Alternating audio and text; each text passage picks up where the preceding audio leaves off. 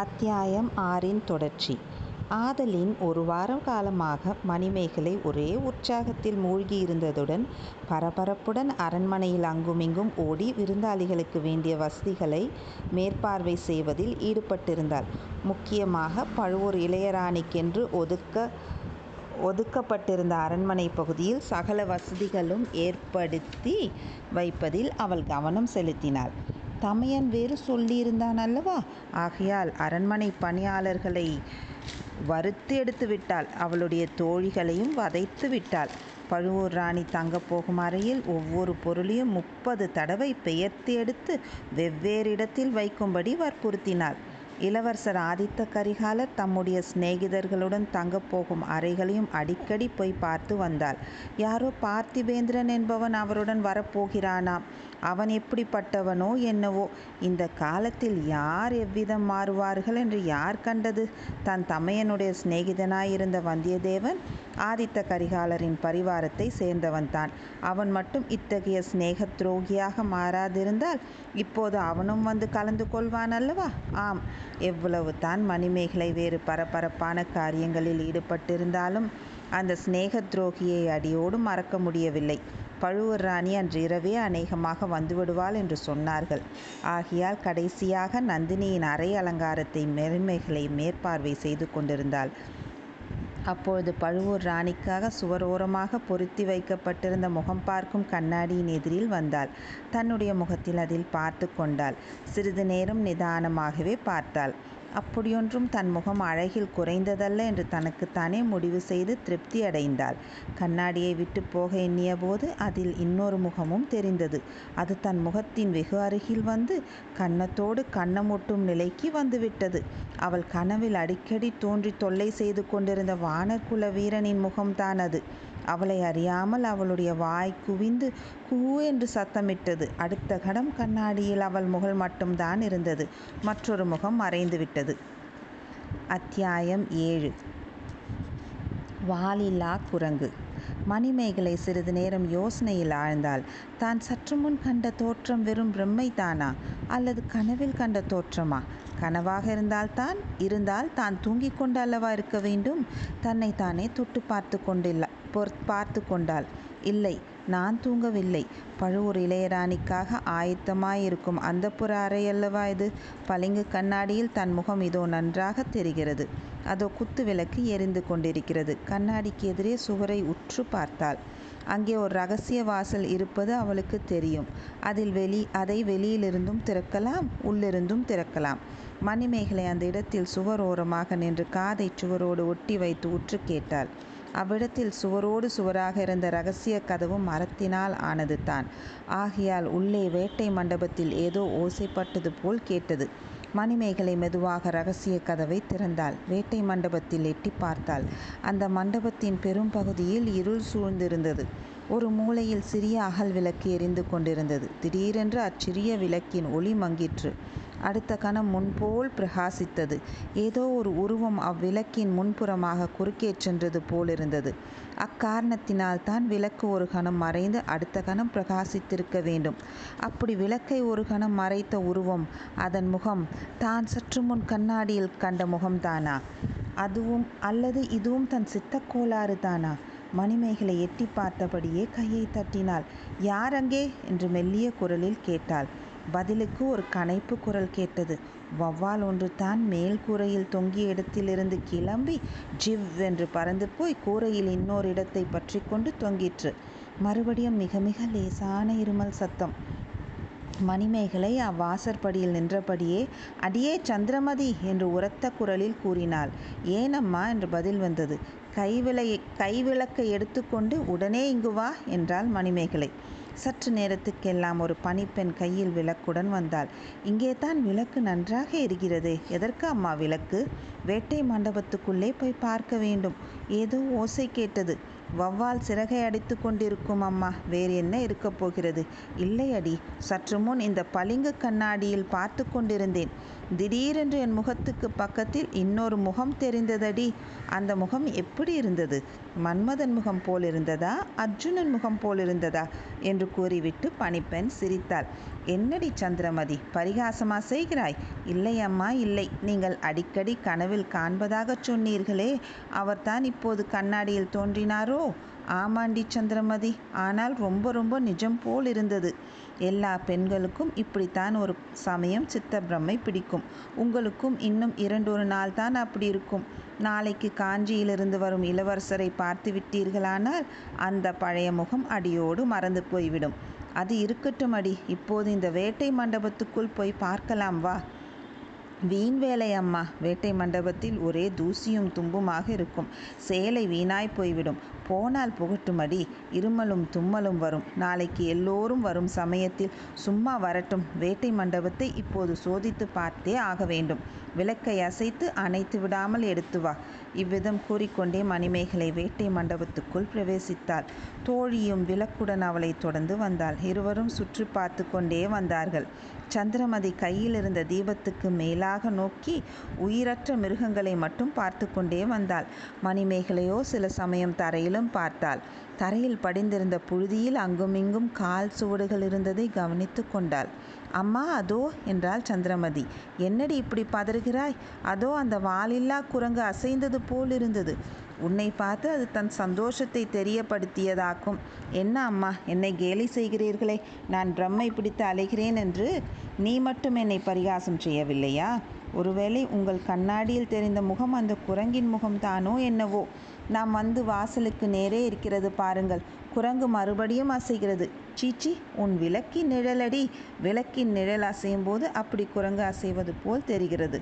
வா போகலாம். இங்கே ஒருவரையும் காணோம். அப்படியானால் அந்த குரங்கு முகம்தான் கண்ணாடியில் தெரிந்திருக்க வேண்டும். இல்லாவிடில் அதோ மேலே உட்கார்ந்திருக்கிறதே. அந்த ஆந்தையின் முகமாக இருக்கலாம். அது நம்மை பார்த்து எப்படி விழிக்கிறது பாருங்கள். ஏன் என்னை சேர்த்து கொள்கிறாய்? உன் அழகை பார்த்து சொக்கி போய்த்தான் அந்த ஆந்தை அப்படி கண் கொட்டாமல் பார்க்கிறது. பின்னே தங்களை கண்ணாடியில் எட்டி பார்த்த முகம் யாருடைய முகமாயிருக்கும்? அடியே எனக்குத்தான் சித்த பிரம்மை என்று நீ முடிவு கட்டிவிட்டாயே. என் கனவில் அடிக்கடி தோன்றும் முகம் கண்ணாடியிலும் தோன்றியிருக்கலாம். அந்த சுந்தர முகத்தை பார்த்த கண்ணால் இந்த குரங்கையும் ஆந்தையும் பார்க்க வேண்டி வந்ததே என்று எனக்கு கஷ்டமாக இருக்கிறது வாடி போகலாம். கண்ணாடியில் இன்னொரு தடவை அந்த முகம் தெரியுமா என்று பார்க்கிறேன். இரண்டு பெண்களும் மறுபடியும் வந்த வழியே புகுந்து அந்தப்புற அறைக்குள்ளே போனார்கள். வாலில்லா குரங்குக்கு பின்னாலிருந்து வந்தியத்தேவன் வெளியில் வந்தான். இரண்டு மூன்று தடவை தும்மி மூக்கில் புகுந்திருந்த தூசி குப்பைகளை போக்கிக் கொண்டான். தன்னை அவ்வளோ நன்றாக மறைத்திருந்த வாலில்லா குரங்குக்கு தனது நன்றியை செலுத்தினான். ஏ குரங்கே நீ வாழ்க. அந்த பணிப்பெண் என் முகத்தை உன் முகத்தோடு ஒப்பிட்டாள். அப்போது எனக்கு கோபமாய்த்தான் இருந்தது. வெளியில் வந்துவிடலாமா என்று கூட எண்ணினேன். நல்ல வேலையாய் போயிற்று. மனதை அடக்கி கொண்டேன். நீ மட்டும் இங்கே ஆள் உயரத்துக்கு நின்றிராவிட்டால் என் கதி என்ன ஆகியிருக்கும்? அந்த பெண்களிடம் அகப்பட்டு கொண்டு கொண்டிருப்பேன். குரங்கே நீ நன்றாய் இருக்க வேணும் இப்படி சொல்லி முடிக்கும் போதே அந்த பெண்களிடம் அகப்பட்டு கொண்டிருந்தாலும் அப்படி ஒன்றும் விபரீதமாக போயிராது என்ற எண்ணம் அவன் மனதில் தோன்றியது. அத்தியாயம் ஏழின் தொடர்ச்சி. இப்படி சொல்லி முடிக்கும் போதே அந்த பெண்களிடம் அகப்பட்டு கொண்டிருந்தாலும் அப்படி ஒன்றும் விபரீதமாக போயிராது என்ற எண்ணம் அவன் மனதில் தோன்றியது. அவர்கள் யார் என்பதை முன்னமே ஊகித்து கொண்டிருந்தான். அவர்கள் பேசிய வார்த்தைகள் யாவும் அவன் காதில் நன்றாய் விழுந்தன. அதிலும் மணிமேகலை உரத்த குரலில் கணீர் என்று பேசினாள்.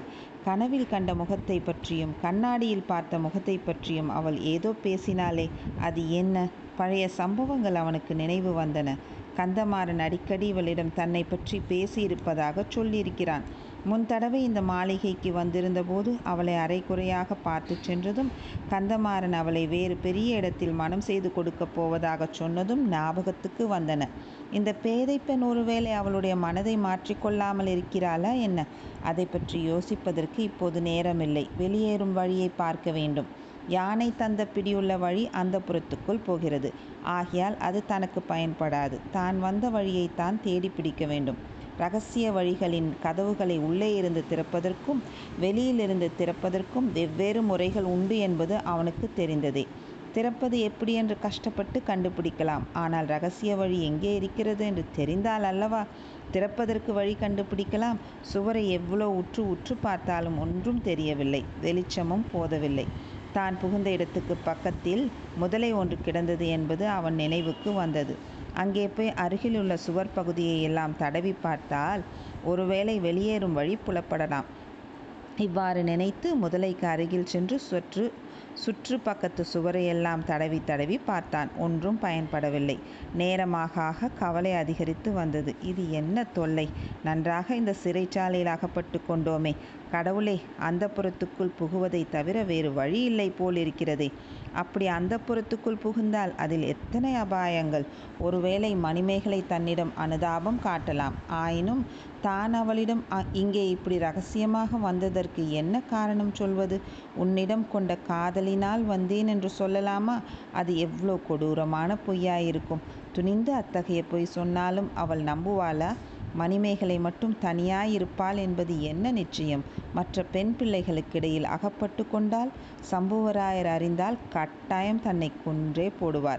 மறுபடியும் வந்தியத்தேவனுடைய கவனம் தரையில் கிடந்த முதலையின் மீது சென்றது. அதன் பேரில் அவனுக்கு கோபமும் வந்தது. முதலையே எதற்காக இப்படி வாயை பிளந்து கொண்டே இருக்கிறாய்? என்று சொல்லிக்கொண்டே அதை ஓங்கி ஒரு உதை உதைத்தான். உதைத்தபோது முதலை கொஞ்சம் நகர்ந்தது. அதே சமயத்தில் சுவரோரமாக தரையில் ஒரு சிறிய பிளவு தெரிந்தது. ஆஹா நீ தானா வழியை அடைத்து கொண்டிருக்கிறாய்?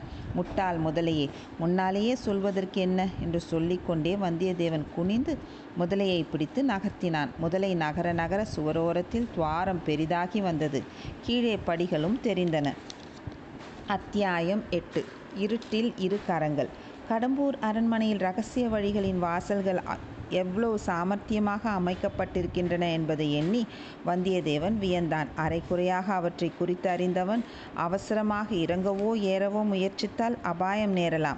பாதி படிகளில் இறங்கும்போது முதலை நகர்ந்துவிட்டால் சுவரிடுக்கில் அகப்பட்டு கொண்டு திண்டாட வேண்டியதாகும். முதலை அசையாமல் நிற்கிறதா என்று நிதானித்து பார்த்துவிட்டு வந்தியத்தேவன் துவாரத்தடை வந்து கீழே கால் வைக்க போனான். ஆஹா அது என்ன? பிளவழியில் காலடி சத்தம் கேட்கிறதே. வருகிறது யார்? ஒருவேளை ஆழ்வார்க்கடியானா இருக்குமோ? தன்னை தேடி வருகிறானோ? அவன் இங்கு வந்து சேராமல் தடுத்து விடுவதே நல்லது. இல்லை இல்லை. வருகிறவன் ஒருவன் இல்லை. ஐந்தாறு பேர் வருவது போல் காலடி சத்தம் கேட்கிறது. அப்படியானால் இடும்பன் காரியம் அவனுடைய கூட்டாளிகளுமாய் இருக்கலாம் வந்தியத்தேவன் ஒரே பாய்ச்சலாக பாய்ந்து சென்று மறுபடியும் வாலில்லா குரங்கின் பின்னால் மறைந்து கொண்டான். ஆஹா ரகசிய வழியை திறந்து வைத்துவிட்டு வந்துவிட்டோமே அதனால் ஏதேனும் சந்தேகம் ஏற்படுமா? இல்லை இல்லை. நாம் வரும்போது அந்த வழி திறந்து தான் இருந்தது.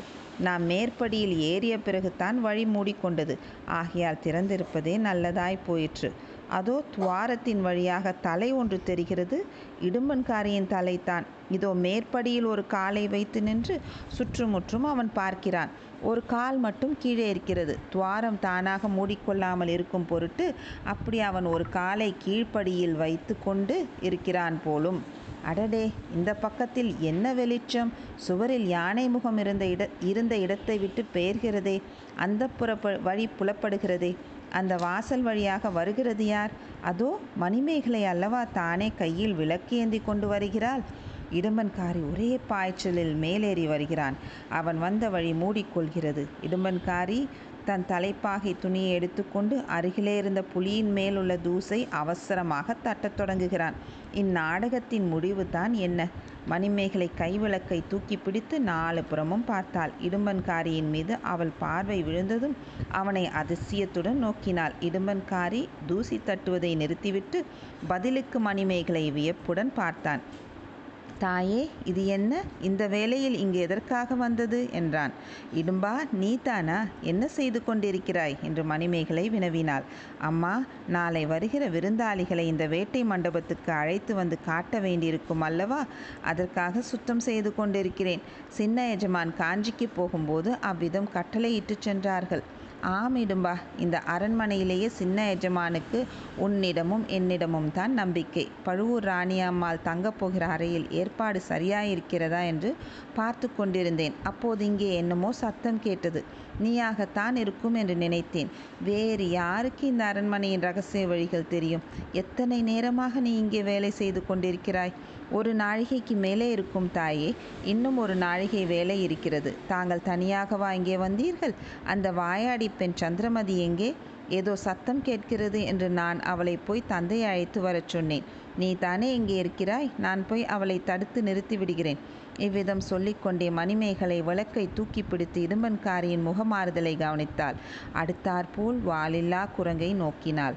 முன்னொரு தடவை அசைந்து போல் அசைந்தது போல் அது அசைந்ததையும் பார்த்து கொண்டாள். ஆம் தாயே எஜமானுக்கு இன்று எவ்வளவோ அலுவல். தாங்கள் போய் அவரை கூப்பிட வேண்டாம் என்று சொல்லிவிட்டு நிம்மதியாக படுத்து கொண்டுங்கள் எல்லா வேலைகளையும் நானே பார்த்து கொள்கிறேன் என்றான் இடும்பன்காரி. மணிமேகலை மறுபடியும் வந்த வழியே உள்ளே போனார். ரகசிய கதவு மூடிக்கொண்டது. இடும்பன்காரி யானை முகத்தின் அருகில் சென்று சற்று நேரம் சுவரண்டை காது கொடுத்து உற்று கேட்டான். அடுத்த அறையில் சத்தம் ஒன்றுமில்லை என்று நிச்சயம் அடைந்த பிறகு திரும்பி வந்தான். பிளத்வாரத்தை திறந்து வைத்துக்கொண்டு இடுப்பு வரை கீழே படுகளில் இறங்கி நின்று கொண்டான். பிளத்வாரத்தின் உட்புறமிருந்து ஆந்தையின் குரல் கேட்டது. பதிலுக்கு இடும்பன்காரி ஆந்தை குரல் ஒன்று கொடுத்தான். பிளவழியில் ஆட்கள் நடந்து வரும் சத்தம் கேட்டது. பின்னர் காரியங்கள் வெகு துரிதமாக நடைபெற்றன. வவ்வால் ஒன்று சடசடவென்று சிறகை அடித்து கொண்டு பறந்தது. இடும்பன்காரி அதை பார்த்தான். பின்னால் இருந்த அவன் பேரில் வாலில்லா குரங்கு தடால் என்று விழுந்தது. அது திடீரென்று விழுந்த வேகத்தினால் இடம்பன்காரியின் முழங்கால்கள் மடிந்து அவன் தடுமாறினான். அதனால் இன்னும் இரண்டு படிகள் அவன் கீழே இறங்க வேண்டியதாயிற்று. தன் பேரில் விழுந்தது இன்னதென்று முதலில் இடும்பன்காரிக்கு தெரியாமையால் அவன் அலறி அடித்துக்கொண்டு கைகளை வீசி உதறினான். பிறகு உயிரற்ற வாளில்லா குரங்கு எப்படியோ தவறி தன் பேரில் விழுந்திருக்கிறது என்று தெரிந்தது. மனதை தைரியப்படுத்தி கொண்டு அதை தூக்கி நிறுத்த பார்த்தான்.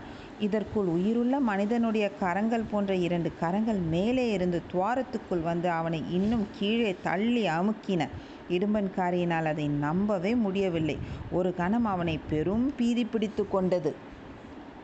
மறுபடியும் மேலும் கீழும் பார்த்தான். வாலில்லா குரங்கு தலைகீழாக துவார வழியில் இறங்கி இருப்பதையும் அதன் பாதி உடம்பு வரையில் கீழே வந்த பிறகு துவாரக்கதவு நெருங்கி வந்திருப்பதையும் கவனித்தான்.